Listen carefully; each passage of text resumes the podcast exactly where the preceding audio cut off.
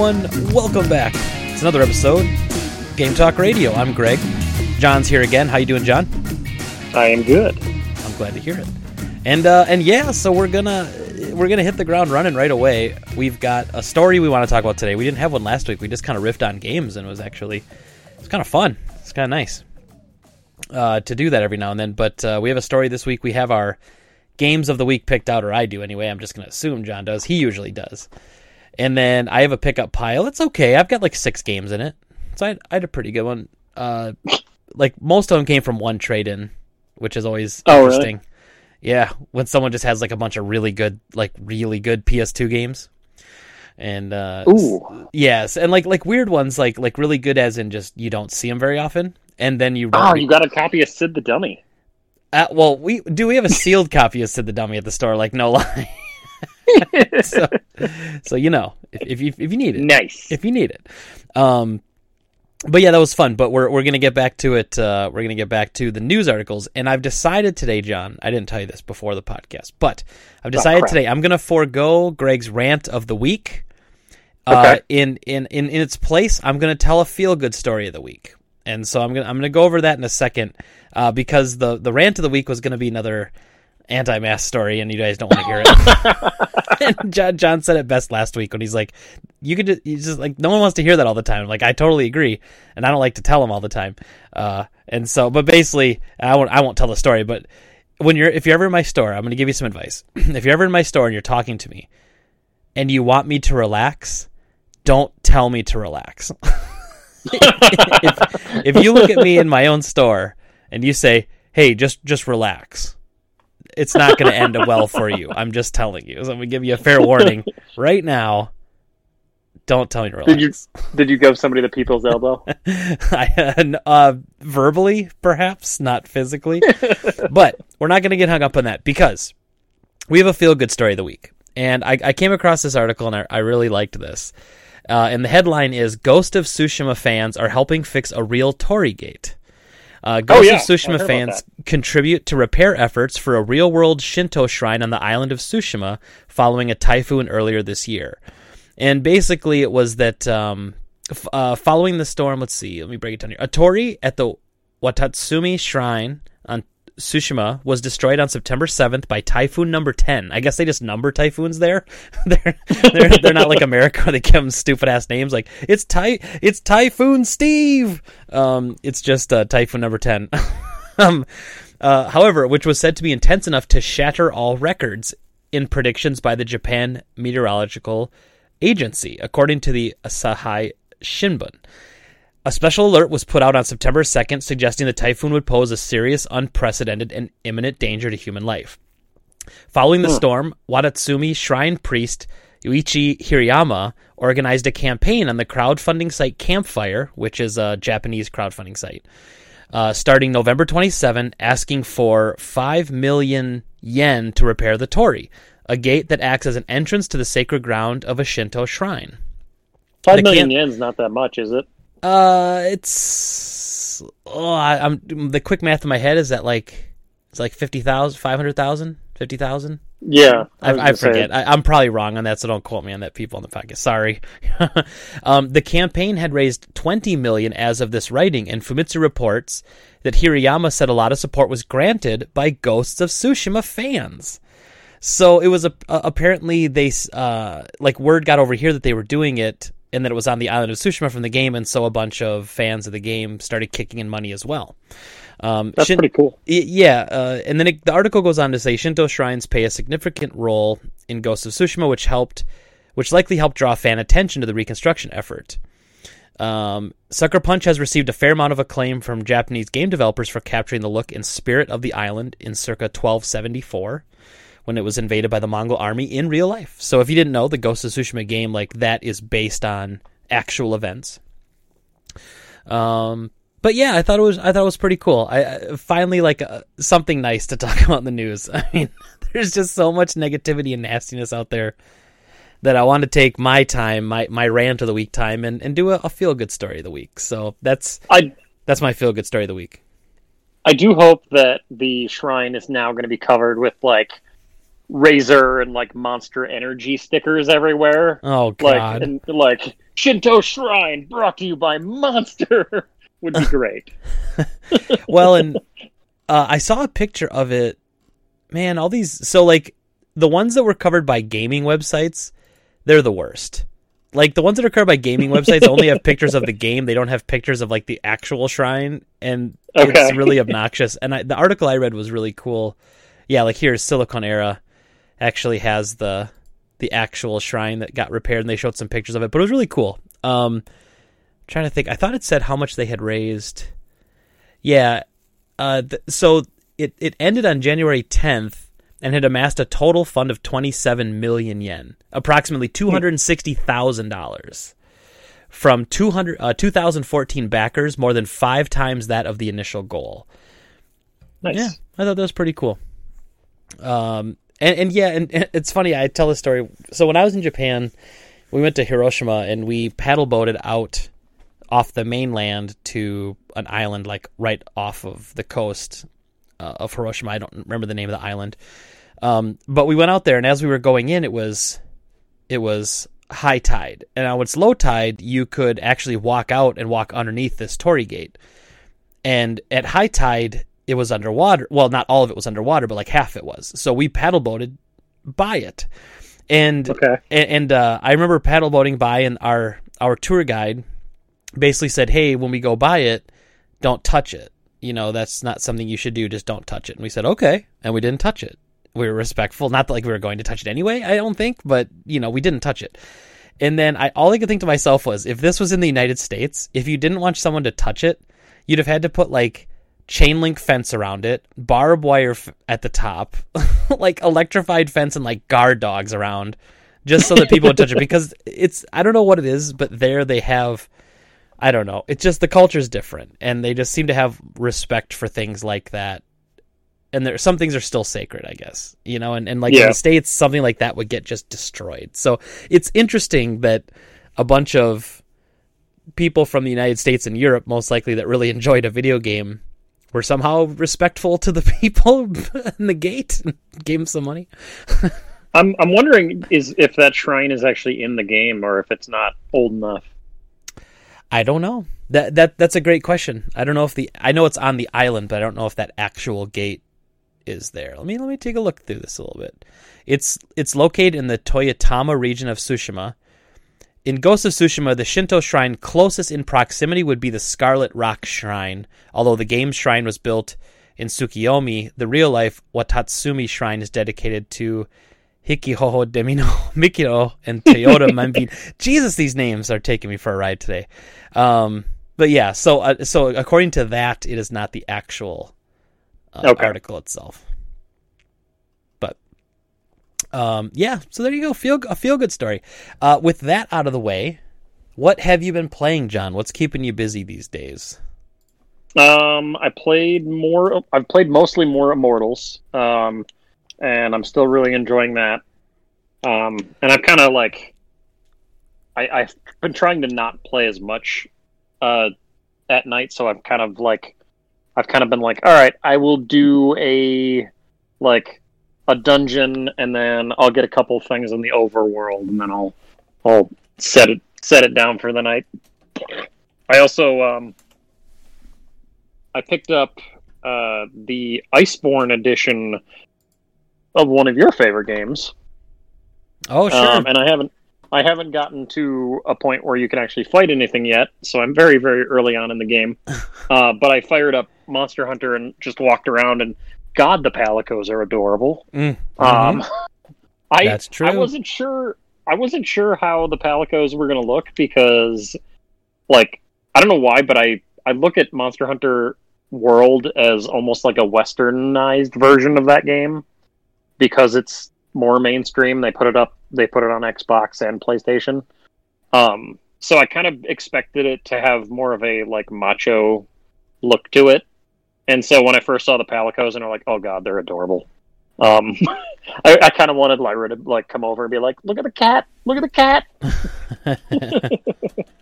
But she didn't care. Was that on Game Pass you were playing that, or did you play it on the PS5 through the the free Um, downloads? Well, no, I picked up um, uh, Oh, somebody had oh the ice. The Target had a deal. Yeah. on the Gotcha. Iceborne disc for Xbox, and so I picked it up for twenty bucks. So I might play that. We'll find out. Uh, what have you been playing? uh, Just, uh, uh, World of Warcraft. I'm yeah, guessing. pr- pretty much the same thing. I've been playing more World of Warcraft Cataclysm. Uh, I actually put some videos up on the YouTube channel today, so that felt good to to get back in the creative mode. I mean, th- this year has been just so busy with holiday. It's really hard to get back to my normal routine because it's just nothing's normal. Um, but uh, I'm I, I played a little bit more Cyberpunk. I, I don't want to blast through to the ending, but I'm starting to get burned out on just the going point to point doing the side mission stuff. Mhm. So I mean, I'm still finding weapons that I want in that game and other stuff, and you know, implants I want to get and earn enough money and street cred to get that. So I'm still playing that. Uh, but I don't know if I'm going to finish that game anytime soon. I just feel like I sit down and play it for four hours every other day or a couple times a week, maybe. And I, I enjoy it. I just nothing really draws me back into that game, and so I like it. I, I'm Yeah. just not I'm not hungry for it. And uh, I was a little disheartened that they said that the Xbox Series X slash PlayStation Five patch won't hit until second quarter of this year. Because Yeah. I was I was hoping that at, at some point it would get a really nice shot in the arm and look amazing. Yeah, no, I totally agree, and it's unfortunate that a lot of people who got it right away are going to be done with the game by the time the best version of that game comes out. But it's Yep. just the, the the truth of modern gaming, I suppose. Um, but I've been playing that, and then I really want to play Immortal Fenyx Rising. Like it's queued up. I the copy I bought came loose, so I opened it up and put the put the disc back on the spindle, so I don't have that stigma that- of not opening it. Was that PS5? Yeah, yeah, I got it on PS5. Yeah, for some reason PlayStation's discs cannot stick on the spindle. Like half of the limited run for quite a while was like hit or miss. It'd like be it'd be like every other game you'd get would be just rattling around in the case. and be like, cool, awesome, this is great. almost every game I get from Amazon shipped is loose. Almost every single one. And it's it's it's an abomination. And then when I saw they were using the same garbage blue cases for PS5 games, I just died a little inside. And I was like, "Come on, guys! I- Like, you know there's a problem. Like for seven years we've been telling you there's a problem. How do you not adjust the cases for that?" I wish they would have went with a smoke black case. I I I, think that would totally agree, slick. man. It looks so good. The black and white. Come on, man. Like Yeah. who, who thought the Blu-ray cases with white label but then black lettering on the white? Like it just does not look good. I I don't know. It's it's not on brand. Uh, it just seems weird. But anyway, um, and then think that's pretty much it. Just got the and so it's weird because I'm playing a lot of PC, and I haven't turned my PS5 on in like a month. uh, I yeah. I turned my PlayStation 4 on again for the first time in a while to play Slide Stars. Nice, nice. I, I, I am gonna play that um Destruction All Stars when it comes out for free on PS5. Yeah. I do want to play that, but I don't know. I it mean, looks weird. Co- console. It's it's gonna be a, it's a slow console market right now, and I don't know. It's just kind of Yeah. like two two great PC games that take up a lot of time came out for me, which is great, but it takes up all my time. So then I don't have I don't even have I don't really have room for a third game. And and I'm already kind of winding down on World of Warcraft. Like I'm getting to the point where I don't really have an urge to level a second character. And if I don't level my second character, then I'm just playing once a week to kind of do like these. So they have these mythic dungeons. I don't know. Did I explain this on here before? Did I tell you about these before? Uh, yeah, I was. Yeah, we talked about the Mythic Dungeons. Yeah, so so basically, like we're tr- like there's people doing f- level 15 and higher. We're on like level seven and eight. That's what we can beat with our gear level and stuff. So like we every week we want to try to beat one higher. You know, like we try to level up and just be better and get it done. And and so it's frustrating because like that's all I'm really doing. like it's basically I play one. I mean, I still play during the week because I'm trying to keep up, and there is stuff to do, but not stuff that's necessarily entertaining to me.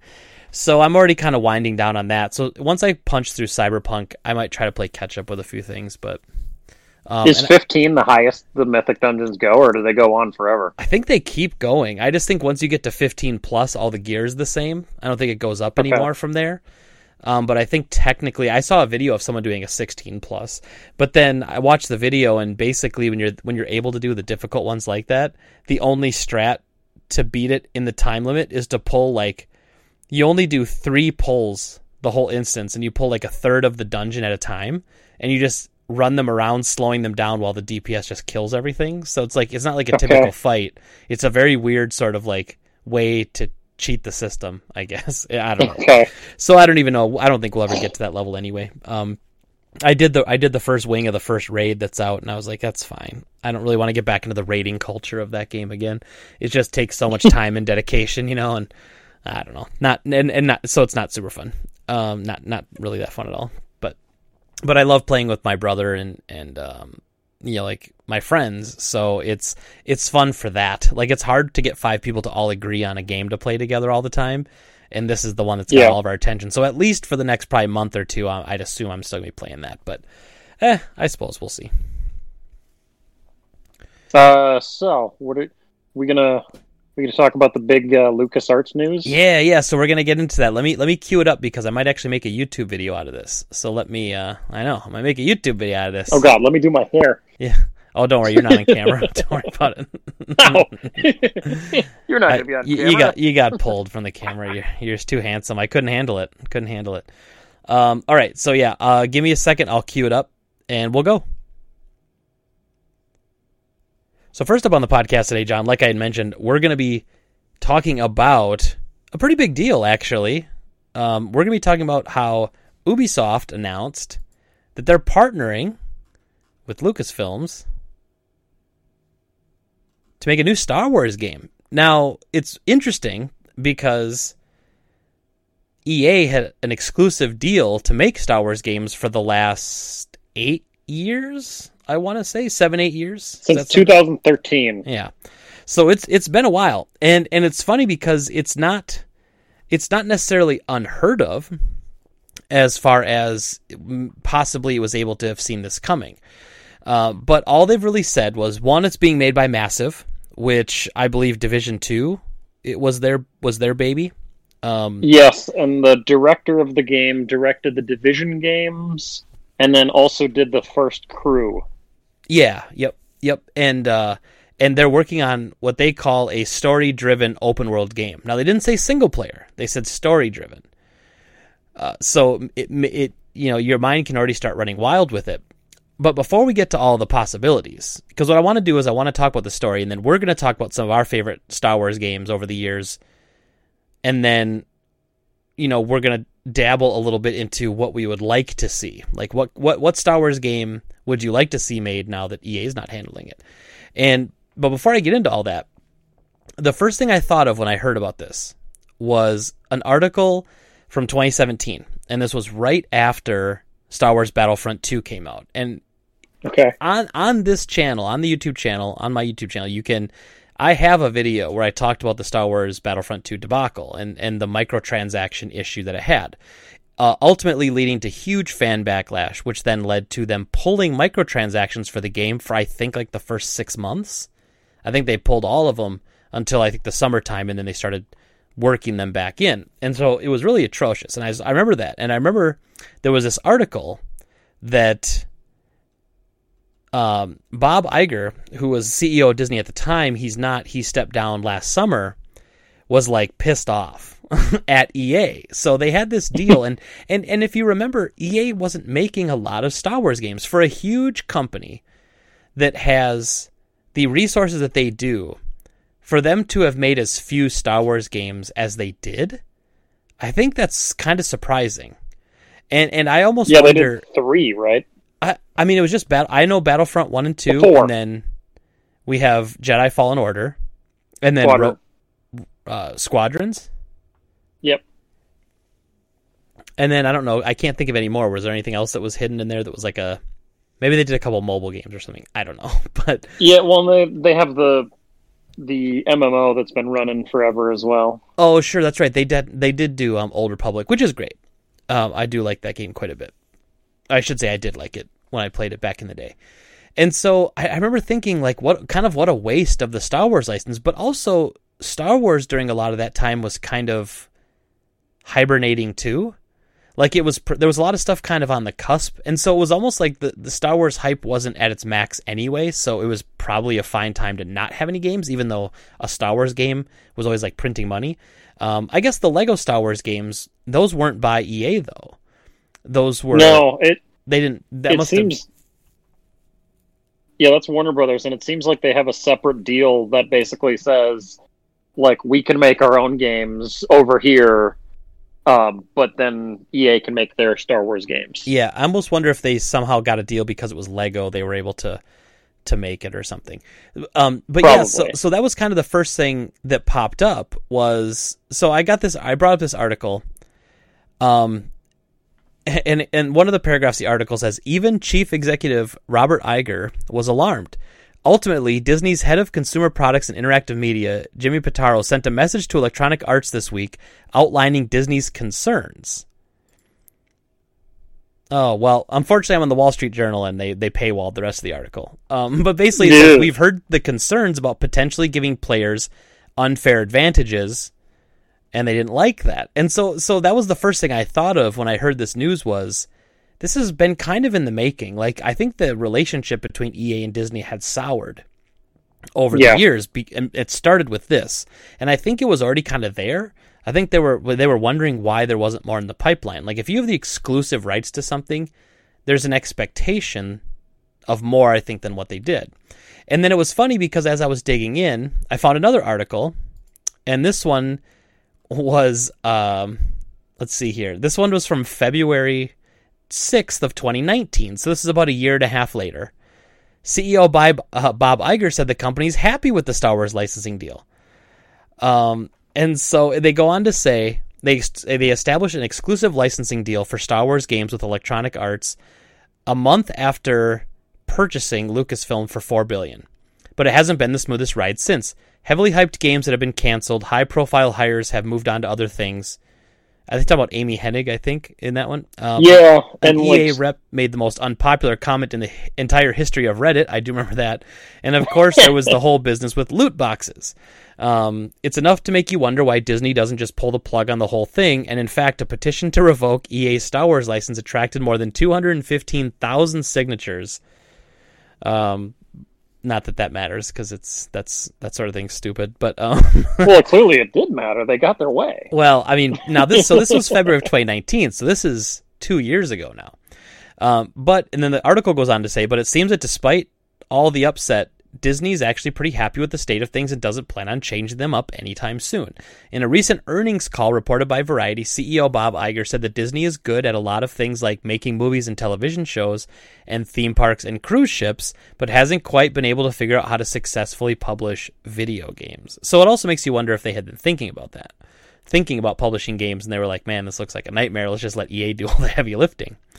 Um, the article goes on to say, over the years, as you know, we've tried our hand at self publishing. We've bought companies, we've sold companies, we've bought developers, we've closed developers, and we've never found over the years that, or we, what we've found over the years is that we haven't been particularly good at the self publishing side, but we've got great at the licensing side, which obviously doesn't require that much allocation of capital. And since we're allocating capital in other directions, we're just decided that the best place for us to be in that space is licensing and not publishing. We've had a good relationship with some of those we're licensing to, notably EA and the relationship on the Star Wars properties, and we're probably going to stay on that side of the business and put our capital elsewhere. So, I mean, that doesn't really sound like they necessarily love the deal. that just kind of sounds like it's better than them doing it themselves, you know? Yeah, well, they they got their their toes wet in publishing when they were doing Disney Infinity, and they bought up Avalanche Software and and uh, put like seven studios all to work, including like um, Ninja Theory, on that franchise. But then the Toys to Life category died, and so they pulled the plug and they they fired fired everybody at Avalanche, um, which is funny because Avalanche got rescued by Warner Brothers, and then the first game Avalanche made after they got rescued by Warner Brothers was Cars Three. Um, so so clearly there was a viable product that they could have made that they walked away from, and and it still came out and did fine.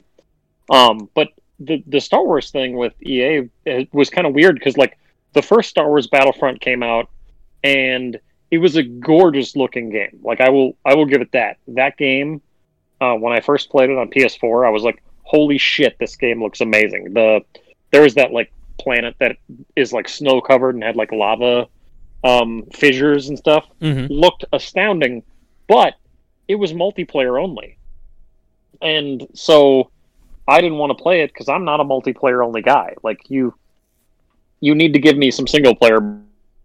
I'll jump into your game, and then maybe I'll try the multiplayer. So it was kind of like, and then the other complaint about the multiplayer was that it didn't really have a lot of maps to it. So the it it seemed shallow at first, and so then Star Wars Battlefront Two comes out, and they did a better job of of filling it out with a decent single player that I've heard really good things about. But then they immediately botched the launch with the awful microtransaction garbage. So I could definitely see where EA like isn't like they're they're making games and they're spending millions and millions of dollars on them to get relatively negative results. Um which they turned around when they when Respawn made uh uh what is it? Star Wars What's the Jedi- Respawn game? Jedi Fallen Order. Yeah. Um, but like I think if Jedi Fallen Order would have came out first, I think we would be looking at Jedi Fallen Order 3 right now. And everything would be going swimmingly with Disney. Like they they wouldn't have been looking to sell the the rights off to somebody else and break the exclusivity agreement. Um, but I think unfortunately they lo- they launched the wrong product first.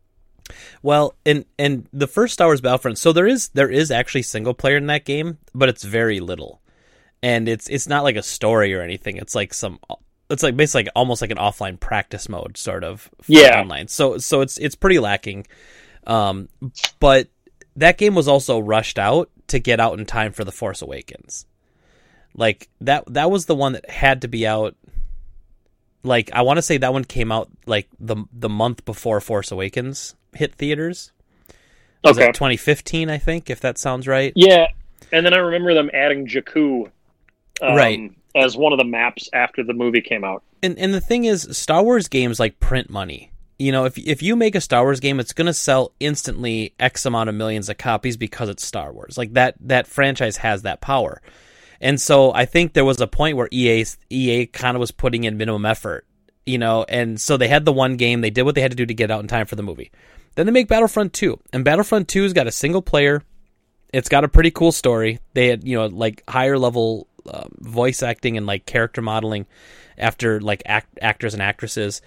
And then they, but then they they do the EA thing, the the that's so EA thing of just getting ridiculous with the with the stupid microtransactions and loot crates, and or and uh, and and like and it wasn't even like it was it was egregious, and I think that's why it got a lot more flack. You know, it's not like some games that have loot boxes you can buy or get some sort of you know cosmetics. Like this one was things like unlocking specific characters like Darth Vader and Luke Skywalker, and Yeah. stuff like that. That that was going to really impact how you play the game, and so so those are kind of the two and then jedi fallen order comes out and jedi fallen order is probably the perfect example of too little too late because the game itself is great um, but it, it like it wasn't enough to save the exclusive partnership.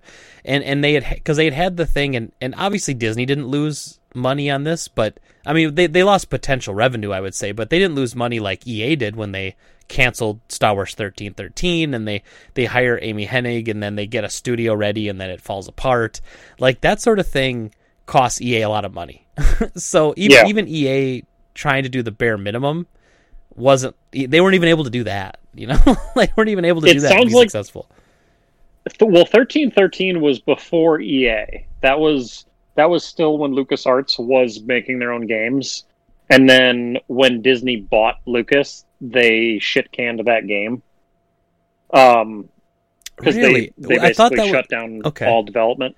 But but Um, okay well did they what what did they ever say what they brought in amy hennig for though was so that was a different game am i just getting star wars 1313 confused with the different star wars game that they were supposed to do? that's a different. Yeah, that's a different game. to gotcha Um, okay my, my bad on that and it was supposed to be some sort of open world game with, I believe, like that took place on um, uh, what the hell's Luke's planet? I'm brain farting a lot this this episode. Um, I'm leaving it out there for you. Indoor And no. Uh,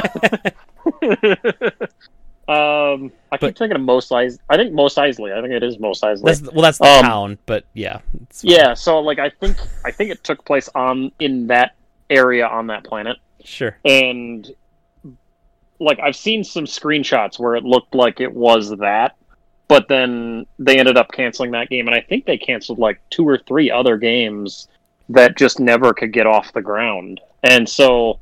I think a lot of the problems with EA was just a lot of false starts.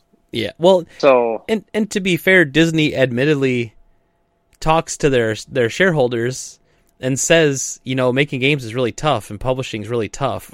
so I mean, they they know the difficulties and the potential for loss is there, and and EA was eating all the risks. So you know, they they let EA have a, a little bit longer leash, I think, because of that. Mhm. And then uh, obviously, I think you know another opportunity came up now, and then that's the final article I had was that, and this article was from March 6th of 2020, so last March. And this was when Bob Iger stepped down as CEO. So the article goes on to say Disney just got a new CEO and he could shake things up on the game development level. Bob Iger recently stepped down and now company alum Bob Chapek is in the big seat. In the past, Iger said he's happy with the 10 year deal with EA, despite the growing number of game cancellations and timeline disruptions. Will Chapek feel the same way? The major deciding factor whether or not EA gets to keep the license is cost versus sales revenues. If Disney is spending more money to make the game than the games are actually, well, that doesn't. This article is actually kind of stupid now that I'm reading the rest of it, um, because he this person doesn't understand that Disney's not paying any money. Um, okay, um, but uh, but but the idea though, it's a good point in regards to this new CEO could have came in and said, "Look, I don't like this deal at all. I think this deal stinks for us, and we could be doing so much better if we were allowing so many other companies to make Star Wars games." yeah, And and clearly that happened because getting all the way back around to it, we're here at Ubisoft and Lucasfilm Games announce a new story-driven Star Wars game. And it's it, I mean, I'm not going to get excited about it yet, but I quite enjoyed Division 2. Like there's a high level of quality production there. So if they don't even use anything from that, clearly that studio has a high standard of quality. And, and I would expect, I mean, I would expect that game to be very good. Um, now, the question I think we have to ask, and let me ask you first then, John. Do you think Ubisoft would be any better than EA when it comes to the type of game they'll make? And obviously, what I'm what I'm thinking of is when you think of why EA did what they did with microtransactions is because that's how you make money these days. You Yeah. know, usually free to play games or pay to play games and then pay to win essentially is a, is a good strategy. It's a good market strategy because it works and people I mean people pay money tons of money for microtransactions in games for different looking skins and different whatever. So will Ubisoft be any better than EA when it comes to the type of games they'll make where they aren't necessarily just revenue driven max profit, you know, over like a creative vision, I guess. I don't know. Um, the the problem with this is, like this announcement. Yeah, cool, but when the hell is this game going to come out? Because building a AAA game that's open world takes years. So, did they have this deal in the works for like a year or two already? Or is this the first we're hearing of it? Because we might not see anything out of this this deal for to, until like 2023 or 24. Yeah, that's true. Um, Un- unless unless they were, you know, pitching the game before. And here's the other thing though too, if they signed that exclusive deal, we just read in that article it was a 10-year deal. The 10 years isn't up yet. Right. So, I don't know if they're allowed to make it maybe they're planning on making the game now and it will come out after the 10 years is up. Like I don't know how that, That- works. Like, you know what I mean? Yeah, that, actually, that that is a good point. It could be exactly that. Like, like they could basically be saying, "We're going to work on this because because EA's deal is going to end after our game, right before our game comes out." Um, so I I do think we will get another game from Respawn before we'll get this game, for sure. Oh yeah, we're we're definitely going to get a Um, sequel to Jedi Fallen Order. Like that game was, um, that got greenlit right away. Yeah. Well, and I I almost look at so right now Disney is high as hell on Star Wars. Like they're they're doing to the Mandalorian show what they did with the Star or with um uh, Marvel Universe where they're doing like six spin-offs of the Mandalorian on Disney Plus. Yeah, they've already announced all those different shows. Yep. Yeah, so I, I think that they probably want to have a lot of Star Wars content that is d- great and interesting and tells new stories, not just one game. Um, so, so yeah, I'm, I'm kind of curious if it is going to be an exclusive deal with Ubisoft or if it's going to be like, hey, anybody that's got an idea, come to us and we'll we'll talk. Um, Yeah. Because one thing that they announced a couple days before that we didn't haven't talked about yet is this isn't just LucasArts doing Star Wars. LucasArts also just inked a deal with they inked a deal with uh, Bethesda and Machine Games to make an Indiana Jones To game. make an Indiana Jones game. Yep, that's right. Yeah, and I I I will admit I am far more excited about the Indiana Jones game from Machine Games because Machine Games makes fantastic games, and they've also already made one of the best movie franchise games of all time before they were called Machine Games. Do you know what it is? No, what is it? Uh, most of the team from Machine Games was from Starbreeze Studios, who made the Chronicles of Riddick Escape from Butcher Oh. Bay game. Interesting. See, I didn't know it because because they Machine Games they do. Are they doing Wolfenstein? Is that what they've been doing? Yeah, they did Wolfenstein, New Order, Old Blood, and uh, New Colossus, and then their last games were they did the VR game, which was meh, and then they did Young Blood, which was also meh. Hmm. Um, now, I don't think that Young. I think Young Blood and the VR game were like smaller teams, most likely, um, because they they definitely ver uh, varied from the traditional formulas of the Wolfenstein games. But the Wolfenstein games tell really interesting stories that I never would have expected back in the day. Like when I played Wolfenstein 3D back in like 1992, I never thought it would tell a compelling story that I'd give a shit about the characters. Right. Like I never thought I would care about BJ uh, BJ Blazkowicz having a relationship with a nurse in the game and and how emotional that would make me feel. So like I I don't want another id Software Wolfenstein game honestly. I I want Machine Games to make to make that series from now on and really I'm willing to play anything Machine Games puts out. So Yeah. I think they'll do a damn good job with um, Indiana Jones, and Todd Howard is actually supervising that that game. He's actually going to be the director. Now, do you think? Because there's been a lot of speculation on this. Do you think it's going to be like an Uncharted clone? Are they going to go third person platforming adventure and just make make an Indiana Jones Uncharted game, basically, which is what we've already had, except just it wasn't an Indiana Jones licensed game? Um, I mean, it's Todd Howard directing, so I'm hoping Indiana Jones Skyrim. What if it was a first person Indiana Jones game where you had to go around and talk to people and pick up wedges Just of cheese, things, wheels of cheese? put pots on people's heads. Yeah, I'm sold. I'm I'm there. Stop drilling, John. You've hit oil. uh, Um, you- well, you know what's funny? Uh, Bethesda did a movie-based game, uh, well, sort of movie-based game already with a Disney property because they did the first Pirates of the Caribbean game. oh Um, yeah, it was supposed to be a different game. I think it was Sea Dogs 2. And they ended up, instead of making it and putting out a Sea Dogs 2, they put a Pirates of the Caribbean coat of paint on it, and I think they put Jack Sparrow in it and shipped it, but it was basically Yeah, Pirate Skyrim. Yeah. That game, that game was not supposed like that was something else, and then they basically they they they they reshelled it as a Pirates of the Yeah. Caribbean game like months before it launched. which is Yeah, which I is believe incredible. I think that's great. too. I think that's great.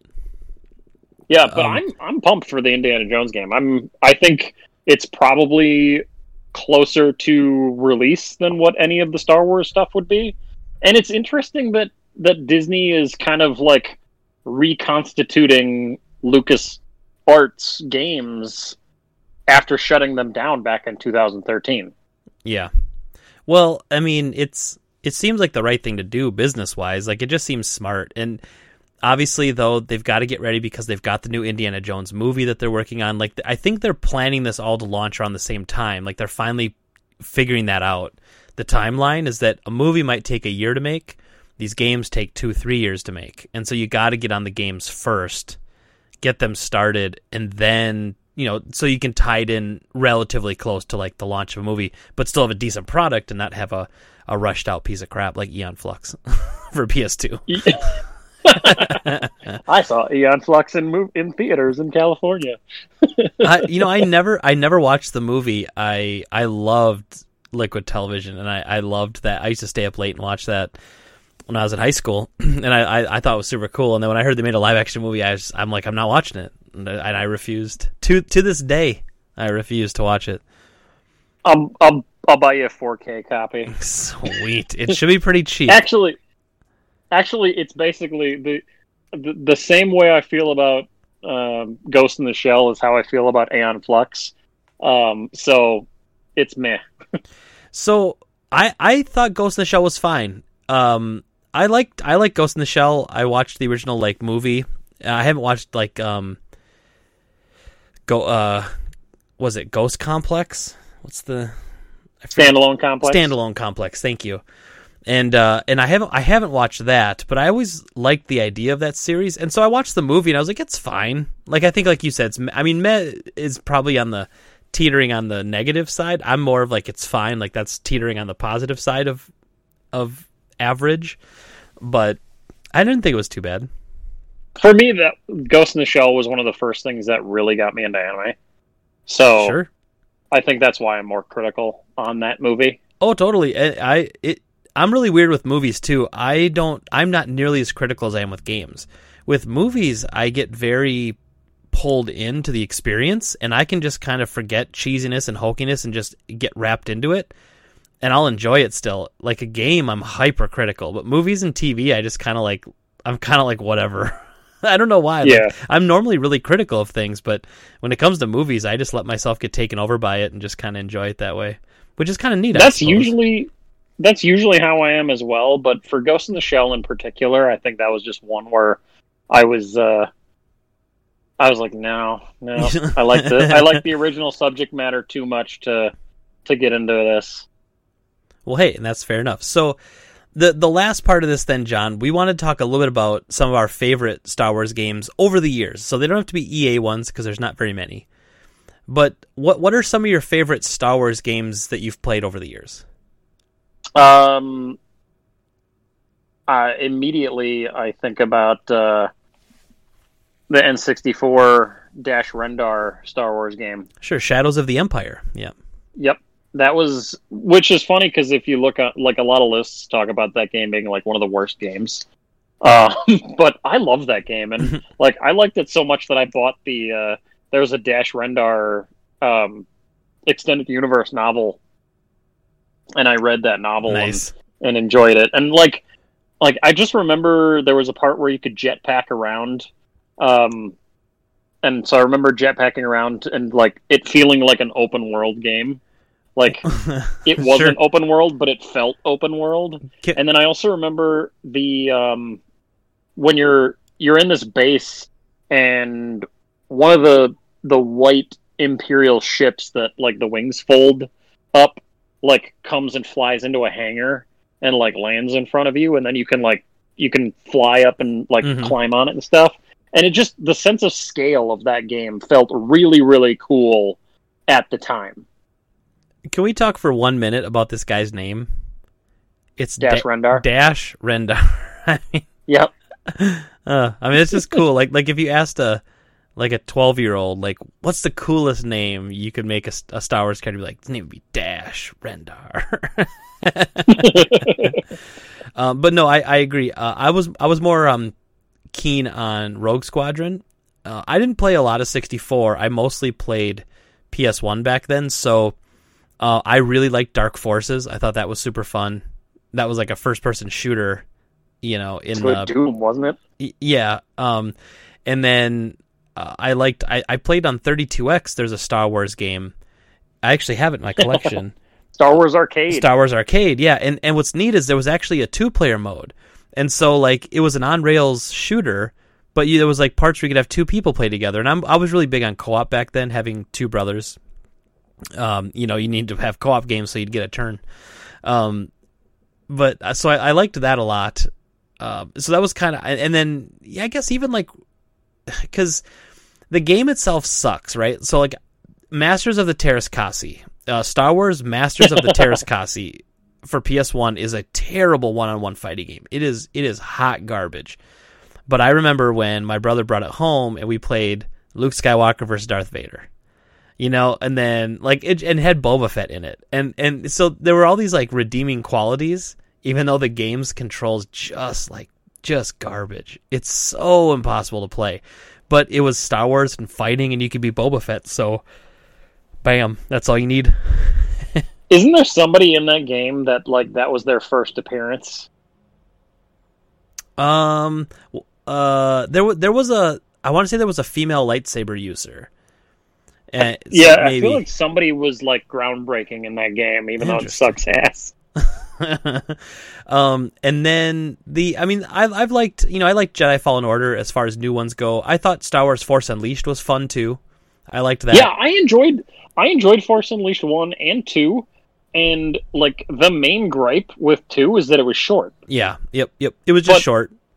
But I enjoyed it the entire way through, and like as I've gotten older, I've grown to appreciate short games far more. Like it, it's funny because I think a lot of people like like think about how much money they invest in the game, and they're like, "Oh, I didn't get my sixty dollars worth. This game was short." And for me, it's like I would rather play a game like if you tell me a game's five hours long, but it's a great five hours, I'd be like, "Cool, let's do this."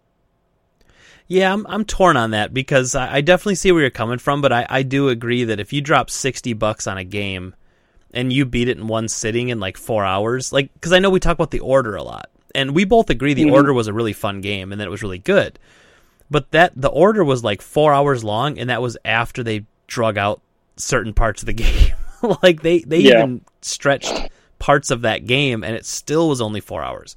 So so I- I'm I'm I'm torn on that because I, I think there's definitely something to be said over quality over quantity when it comes to the amount of fun you get out of an out of a game.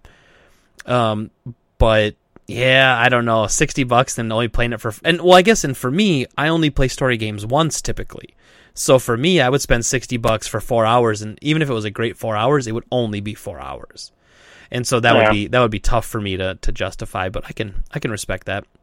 Um, and then my my favorite Star Wars game probably of all time is going to be Star Wars Knights of the Old Republic, and the the first one specifically. So that's a that's a Bioware RPG, and this was the the heyday. This was essentially right before their their masterpiece of Mass Effect, and before their subsequent fall into the toilet, as we know where they are now.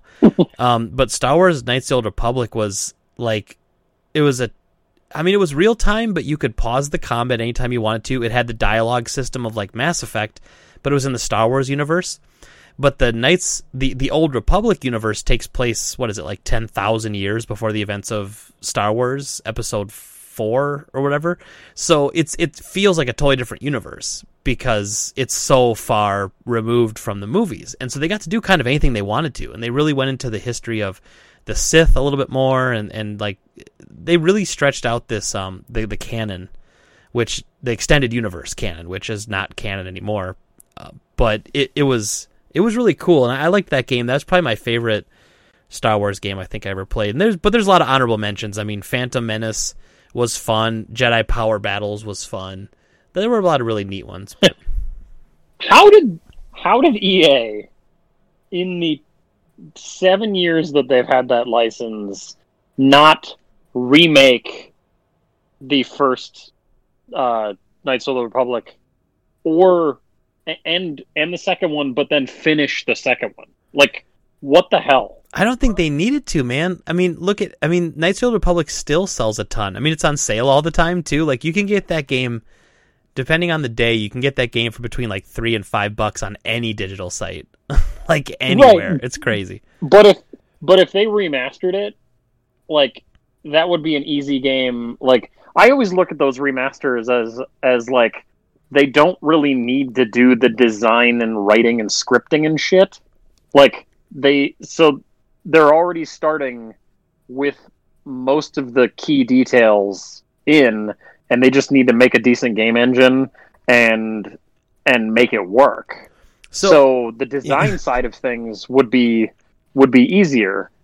yes. So, and, you know that gamers would buy it. Like if they came out with a remaster of of Knights of the Republic, uh, millions of people would be like, "All right, yes, Oh, yeah. let's do this again." even like a PS4 port or something where you just put it on on disc or something. But but to be fair, and, and so I'm I'm with you. Like there there's not going to be the same level of development cost because there is a good chunk of the development is underway. But I would say the most expensive, hardest part though is the the the creation of of what you're working on. I mean, I guess if it's a remaster, Right. there's not a lot going on. I mean, you could go back in and just like re-render the character models. Like there is there's options there depending on what you want to do. If you want to do a full on remake, it's like building the game from the ground up. It's just that you have a template Yeah. to work off of instead of having to spend like, you know, 6 months to a year in in um, you know, n- not in, in pre-production or whatever. Um Yeah, one I would want. I would want more of a full remake rather than than a remaster because like Beamdog did a lot of the remasters of like uh, the Baldur's Gate series, and they're lazy as hell. Um, yeah. and they look pretty rough. They're okay if you're playing them on a tablet, but if you're playing them on your TV, like um, what it Neverwinter Nights, I fired that up on Xbox One, and holy crap, that game was god awful. So so Dave just bought it on the Switch and he pulled it up on the Switch and was like, "Oh, it's pretty, it's pretty cool, man." I'm like, "Man, that looks rough."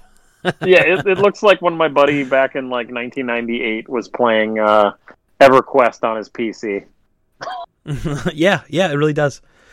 Yeah. Um, so what do you what do you think, John? Your favorite Star Wars game? Do you have one? And what is it? Uh, it's definitely. I would say Knights of or not Knights of the Republic. Um, Shadows of the Empire. I I love that game. I I have a lot of uh, memorable experiences with that game. Have Have you played it recently? No, I have. Hey, that's all right. It might be one that might be one that need, that stays in my memory, but There's but nothing a, wrong it's with a that. Fond memory. Nothing wrong with that at all. all right. I mean, so- I would say I enjoyed Lego Star Wars as well, but but that was just Lego's the same damn game. Every every Lego game you're playing is generally the same damn thing. Yeah, and I, I like the humor well enough. You know, I like I like their kind Yeah. of cheekiness that they put into their the Lego games. I do like that. Um, but yeah, Yeah. I'm looking forward to the the complete series Lego game is coming out this year. yeah. Oh yeah, yeah. That's that's actually is it next month? I think it's February. I think. Yeah, I think so. It's all nine movies in one game. Yeah, yeah, it's gonna be wild. Um, so what? Uh, lastly, what uh, I thought we were gonna do lastly, but lastly, lastly, if you could see any game made that's a Star Wars game, what would you like to see them tackle in a Star Wars game? Um, I mean, there's a lot of really fun characters in the Mandalorian. So, like, I would I wouldn't mind seeing uh, Jon Favreau possibly pen a Star Wars game and see how that goes because he's he's really done a good job of making me care or making millions of people care about the Marvel franchises Yeah, and the Star Wars franchise. So he seems like he is just printing money, which I never would have expected the guy from Swingers 25 years ago to be the the guy making all of the major moves in pop culture for Disney 25 years later. Exactly. Well, I think I think something it goes to show something about when someone who really cares about a franchise is in charge of it. And that's why I'm kind of hopeful for the Metal Gear movie if it ever gets officially greenlit. Like I should say that is greenlit, but you know, ever gets into production because, you know, that Jordan Vogt Roberts, I think is his name. He uh, he directed Kong Skull Island, and uh, Okay. he, he's a video game fan through and through, and he loves Metal Gear. And like you know, and, and then they did the the render. Someone did a render like a year ago of Oscar Isaac as Solid Snake, and and Okay. like Jordan was like, "This is this is awesome. I love it." And then they ended up casting him as Snake, you know. And so it's it's crazy. Like like there's there's some love there, and I think when you have passion for something like that and for the source material, I think just you have a better chance at making it not feel so.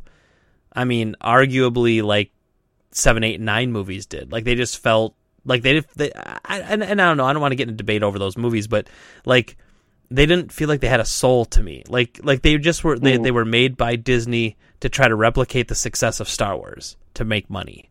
You know, and I know that's ultimately the point, but you can also make money by having something be really good, hence The Mandalorian. and it and you know, uh and The Mandalorian just has it has heart, you know, I don't know. Yeah. So what uh what story would you want the Metal Gear movie to be? Like if if you could adapt any of the games. Yeah, I think I think you have to start with Metal Gear Solid. I think it's where you have to start, even even though there's a lot of story going on, and I think you tell the story through like flashbacks of what happened in the other ones. You know, um, now um, that Jordan uh, Roberts he has he has said that he had submitted a script and that it had a parallel and it was telling the parallels between Solid Snake story and Naked Snake story, who'd be Big Boss. So it was almost like it's two timelines, and it shows the parallels between essentially like their whatever whatever conflict they're dealing with in the in the modern day. It's parallel to what Naked Snake was going through in the 60s and and so like the idea there is, sounds pretty cool but i think you definitely have to start with solid um and then work your way up from i mean like it would be easy to take the first metal gear and just make that into a movie because it's pretty basic. Like hey you're a rookie soldier and then your boss turns out to be the bad guy. Sorry spoiler alert. Um but if you watch this channel you saw me rage at that game at the 24 hour stream in 2019 so so you already know the ending. But um, you could. I mean, it's a pretty pretty basic movie trope that Kojima used for that game. Um, but Solid had some intricacies where it was a little more in depth, a little bit more about some existentialism and and what what makes a person like what what makes a person's character. You know, it's is it their genes? Is it what they're born with?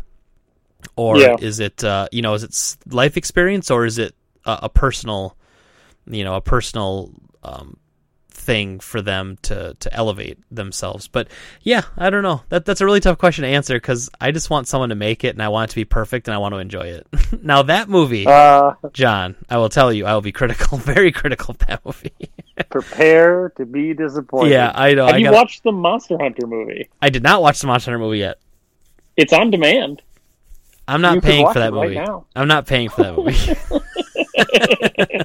I heard it's just ass too. Um, but uh, so so I, I didn't do the I didn't do the Monster Hunter movie. I want to watch it. I, I thought about renting out the theater. Um, Yeah, for hundred bucks. Yeah, getting like ten people together and be like, hey, well, I'll sit like a row apart. Um, just like give me ten bucks, we'll go watch a stinker. But it came out like two weeks before Christmas. I didn't have a free minute before Christmas. It was crazy. No. Um, but yeah, no, I'm I'm planning on being disappointed by the Metal Gear movie. I will say, one movie I was incredibly disappointed in was the Ready Player One movie because I had read the book many times. I love the book, and then when I heard Steven Spielberg was making it, I was like, oh my god, it might actually be good. Um, and the movie was not good. Not saying it's not okay to like it. If people listening to this watched Ready Player One, you're like, I liked it. Like this, totally fine to like it. It's just it's, but it sucks. Like just Yeah, but it, but you're wrong. No, no, you're you not, like you're not it, wrong you're to like it. Now, if you say it's a it's a it's a top ten cinematic experience, it's the best movie you've ever seen. Well, that's also your opinion, and you're not wrong because it's your opinion. It's fine. I just Um, I would just massively disagree with it. I I enjoyed the movie because I enjoyed all the references. yes, But uh, did you pick up the, the second book? yes, I actually got two Did you read it? copies. um, Is one of them signed? No, no, I got I got a copy. Um, Shootsy bought me a copy, and then my older brother bought me a copy too. And I like I feel Okay. bad because like it was a really good gift. Like it was good thought into that. It was just so it was such a good gift that two people got it for me. And I'm kind of an That's so asshole to buy gifts for. Like my wife will tell you would would tell you that any day of the week like I'm the worst person to buy gifts for because I don't like to tell people what I want, but then I expect them to know what I want. and to get me something really personal and well thought out, but then I don't help them at all, so I'm kind of an asshole.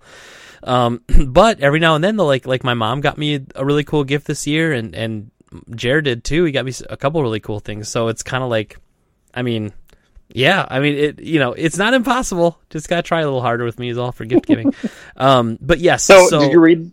Did you read the book? I haven't I haven't finished it. I started it, uh, but I haven't read it in a few weeks. I started it and um, I don't think it's going to be bad or anything. Uh, but so okay, so I read his second book, Armada, and Armada was not very good.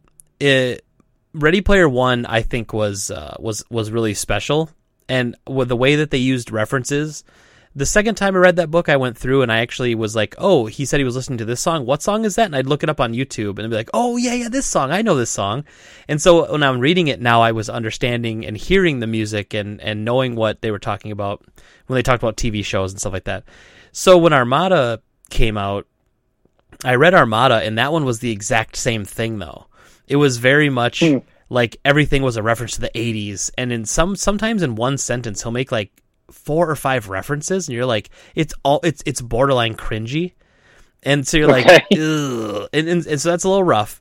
And then um, the thing about Armada was it's basically a Last Starfighter ripoff. So in Okay. in that book, the the main hero is like pl- plays like a battlefield type first person shooter, and it ended up being a military training simulation for when aliens attack. And you're like, come on, man! Like, Which is also the the storyline for uh, um, Ender's Game. yeah, oh yeah, kind of, yeah, yeah. There's definitely which which maybe even, um, yeah, yeah. I guess because when did Ender's Game come out? Would that have I think it was. I think it was seventy eight. okay? It, it, so it would 'cause I think it would have predated Last Starfighter then. yeah, because Ender's Game I believe was originally published as a series of short stories in a sci-fi Oh. uh, magazine. Well, I did not know that. I do know that Orson Scott Card's kind of a terrible person, but Oh yeah, Um, no, I I fully hate that man, but, but, but it is one of my favorite books. yeah, I read Ender's Game in, in like middle school, and I, I I really did love it. And we we watched that movie, and Jenny's it's one of Jenny's favorite books too. And uh, we were both kind of like that movie should have been two movies instead of one. but Yeah, and, Um, and and what the, the dude with the tattoos all over his face, I like I don't really Ben come up with this stuff they- sometimes. yeah, I don't know. It's weird. Like they just do stuff sometimes, you know, and you're like, wh- wh- why? Why'd you do it that way? Um, yeah, I well, Lyra's middle name is Valentine because of the Ender's Game series. Because Ender's sister's name is Valentine. That's right. That's right. I, I always thought it was because you liked Cowboy Bebop, but No, I far less pervy. no, that that's a that, that's a great name though. It's a subtle reference too. I, I I like that though. Yeah, Oh man. Well, I mean, I don't know about you, John, but that's all I got for stories. That's it. We're we're we're uh, yeah. we're done talking about that. but sorry, go ahead. Well, it's a slow, uh, slow time of the year too. It, it's it's been oddly slow. Like I've been looking for news stories to talk about, and this one actually just dropped today, didn't it? This morning, or was it yesterday morning? S- Yesterday think- morning. yeah, I think it was. So Yeah. like this, if we didn't have this, we would have just I don't know what we'd have done. Um, however, we still have our games of the week picked out. We have our pickup piles of the week. So John, let's start with you. What is your game of the week, man? What you got? Uh, I'm not going to pretend I have one. I don't have a game of the week. Oh, hey, that's okay. Uh, because I didn't do my homework. I, I I brought a I brought a real banger to the party today. Um, my game of the week is a little gem called 3D Dot Game Heroes for the PS3. Ooh, nice. I love this game. Uh, I really, really love this game. Now, I'm always confused by it because it was developed by Silicon Studio, yet From Software is credited on this game, and it's published Yeah. by Atlus. So I don't know what FromSoft did to help with this game. They must have helped or something. I don't. I don't know. I don't. I'm confused by that. Like, because FromSoft doesn't publish, so I don't know if they teamed up or if Silicon Studio, which sounds like an American studio, would have done with FromSoft. You know, very strange. Um, however, the idea of the game is imagine the original Legend of Zelda, but instead of being pixels, it's voxels. And if you don't know what a voxel is, it's basically a 3D pixel. It's like Minecraft is voxel.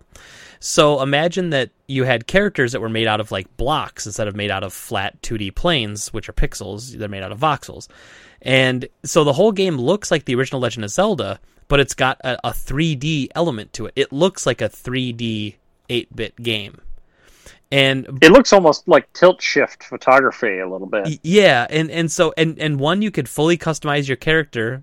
Like they let you build the character out of blocks, so you could totally make your character. It even has the thing when you have full life, your sword is more powerful. But in this game, your sword takes up like half the screen when you're at full life. Yes. it's just awesome. Um, but it's basically a Legend of Zelda clone, but with voxel graphics, published by Atlus. From Software did something, and then it was developed by Silicon Studio, and it's on the PS3, only on the PS3, I think. I don't think you can get it on PC Yep. even. It is only PS3. Only PS3, and it is absolutely a hidden gem on the PS3. And I think it's only about a twenty dollar game, twenty maybe twenty five dollars now. Go Is and it? Are you sure? Oh, it might be worth more. I could take a look. I think that's worth more. Uh, I mean, we haven't had one at the store in a while, but you know, let me take a look. Old Greggy can do it on the fly.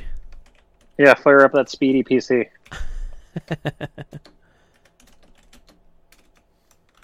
3D dot game heroes. Well, well, Johnny boy, you might be right. Um, it's going for about in the case about fifty bucks, forty to fifty bucks now. Okay. Brand new ones Yeah, going the- for sixty to hundred. Yeah, that's one I thought was starting to climb up there. Yeah, that makes sense. There, there's a lot of PS3 gems that are creeping. Um, like it's a good time to buy PS3 and 360 games because most of them are dirt cheap. Uh, Lollipop Chainsaw is another one on PS3. Um, it's starting to creep up there. That one is like, yeah, if, between 40 and 60 bucks for the U.S. release of Lollipop Chainsaw. Weird. Yeah, I remember seeing that for twenty, the lo- for the longest time. we had that game used for ten dollars over and over and over again. People people never bought it. um, but anyway, yeah, 3D dot game heroes. It's a really weird name, but it, it's freaking awesome. Yeah, it's Yep, I approve of that choice. Um. So then, John, since uh, you didn't do your first assignment, I'm hoping you brought your second assignment to class. I did. Do you have a pickup pile of the week? what do you got in your pickup pile today? All right. So I mentioned a couple of these already. Um, Monster Hunter Iceborne uh, for Xbox. Oh, yeah. Um, I also also picked up Ace Combat Seven: Skies Unknown for Ye- Xbox. You know, if you get Monster Hunter on PlayStation, you know we can play it together. You know I'm not going to play it. Fair enough. Okay, continue. Um, uh, Dirt Rally 2. I've been wanting a copy of this for quite a while, even though I hate how punishingly diffi- difficult the rally versions of Dirt are. Um, I picked up some shitters. Uh, so I got Slide Stars, um, which is. Have you heard of this game? Slide stars. I don't think so. So, Slide Stars is a game where you are sliding down water slides on inflatables as YouTube and influencer personalities. and uh, I went through all of the uh, all of the characters in the game. And I have not heard of a single damn one of them. Wait, was so you're ta- wait? They didn't. They didn't. They didn't ask me to be on there.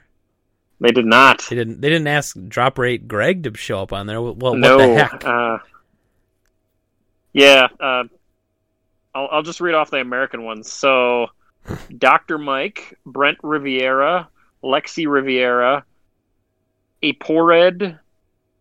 Oh, wait, that's a German guy. Uh, ben Elz- Elzart, Alex Stokes, Alan Stokes, Jeff Seid, and Amusement Force. Tho- those are all real people. They are. I've never heard of any of and those people on either. the back it says, "Play with the world's biggest social stars." Well, okay.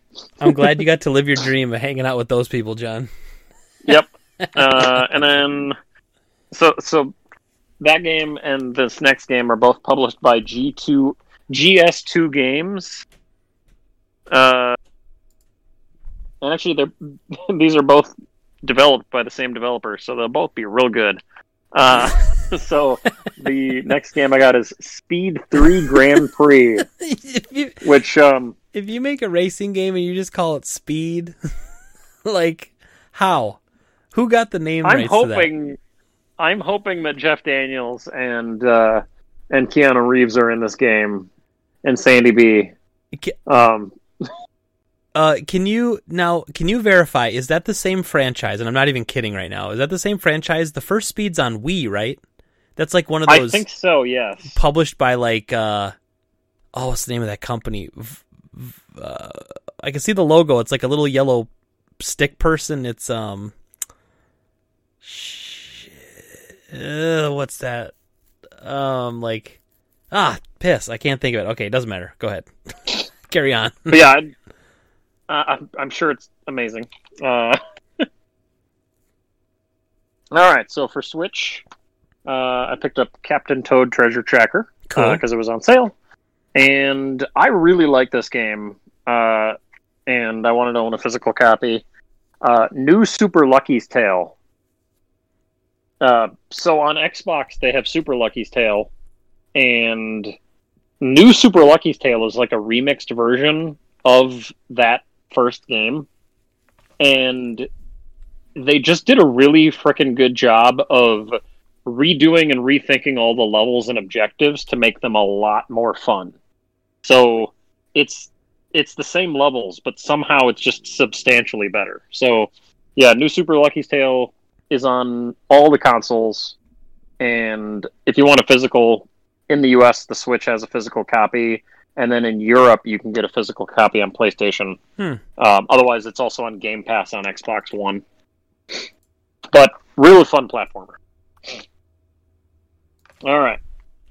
Uh, so I got two Dreamcast games. Uh, this happened a couple weeks ago, but I forgot to list them.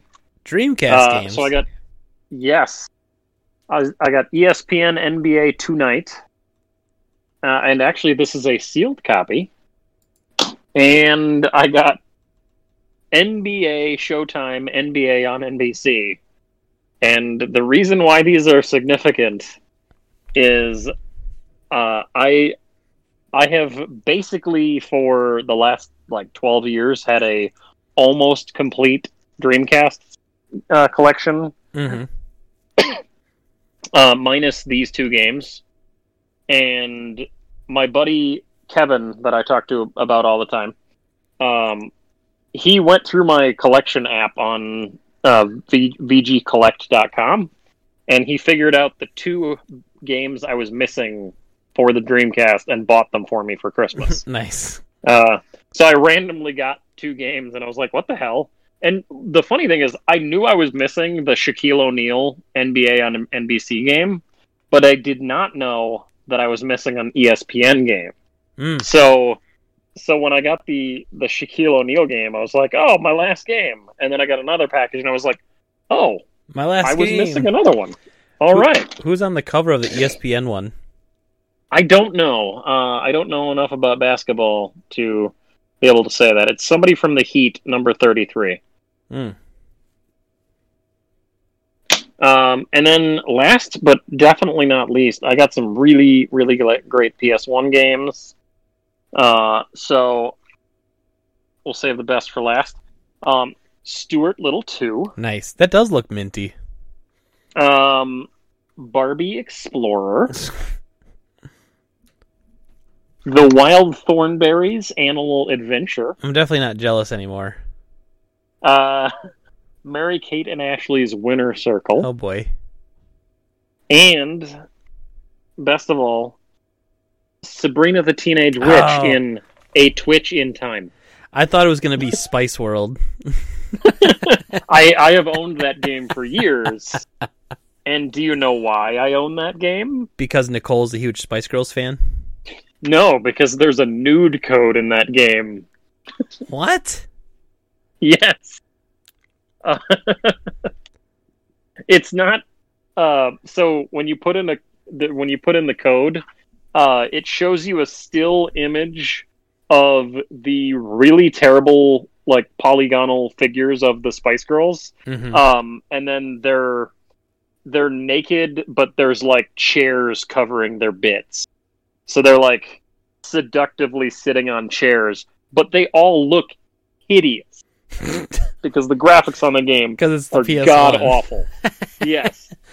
Wow. Well, and like it, they're not even like they're like these squat little, little ugly figures that kind of look like a. It, it would look like a crappy looking polygonal pop Mm. figure. So imagine somebody trying to sex up one of those Is it things. is it uh is it weird that I have a boner right now? Oh yeah, I, it was it was a hard tug, but I got through it. Um, and it's it's it's one of the goes that I go back to every every six months just to refresh my memory. Well, you know, you can't appreciate the sunshine without the rain. You know, so Right? Yeah. and sometimes you just got to listen to "Wannabe" and crank one out. Oh man. You know what's funny is Nicole saw that movie in theaters with her dad. Oh, oh, I can honestly say I've never seen it, and uh, I'm okay with I it. have also never seen that movie, but I I think it's got like a weird sci-fi theme to it. Probably does, man.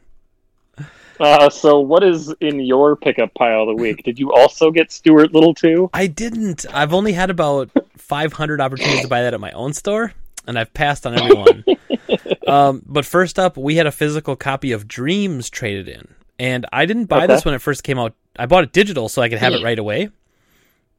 Uh, but I didn't. Um, I didn't have a physical copy yet, and someone traded one in. It was really cheap, so I bought that. For original Xbox, I got Broken Sword: The Sleeping Dragon, which Okay. I'm pretty sure is just terrible.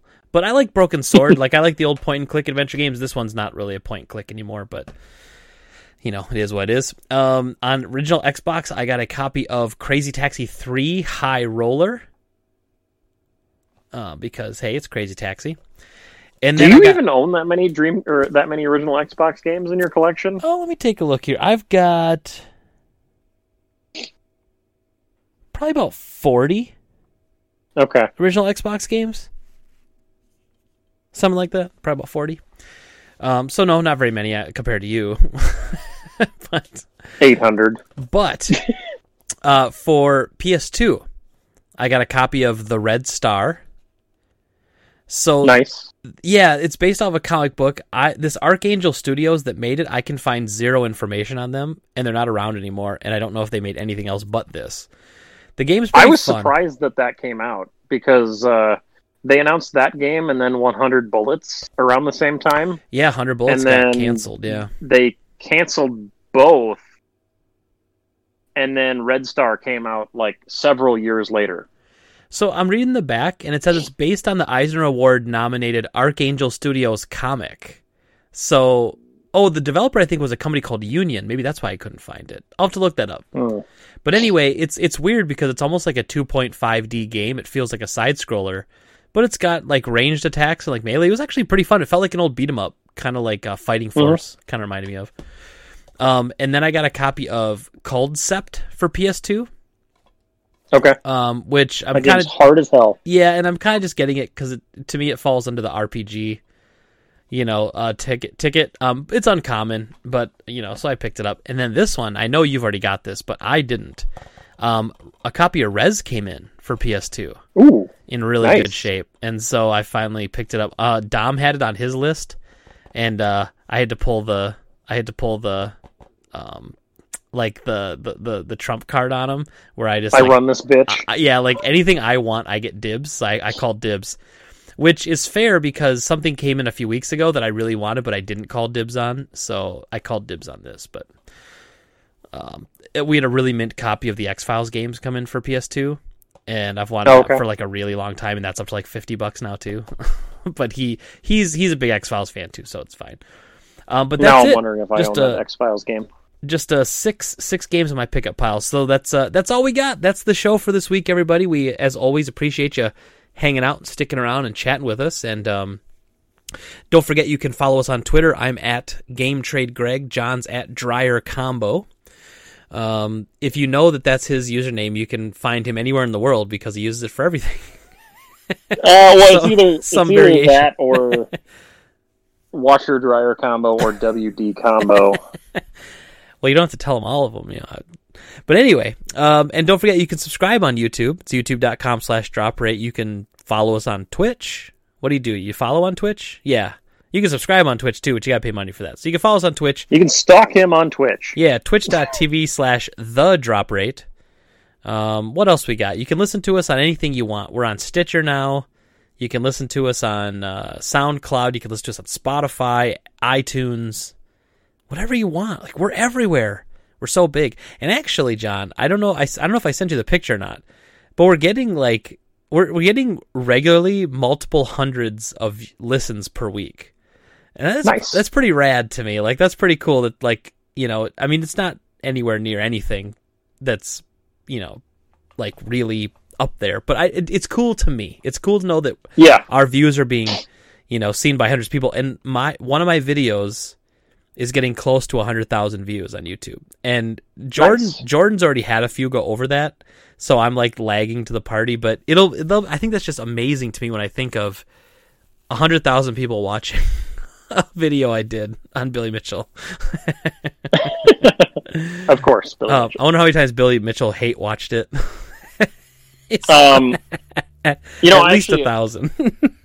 this week I had a I had one of our listeners uh, reach out to me on Facebook and he asked me about like setting up. Uh, he's like, "Oh, I'm I'm getting an Xbox Series X soon," and asked me like what he can do to kind of prepare so that way it, when it shows up, like he can get it up and running quickly.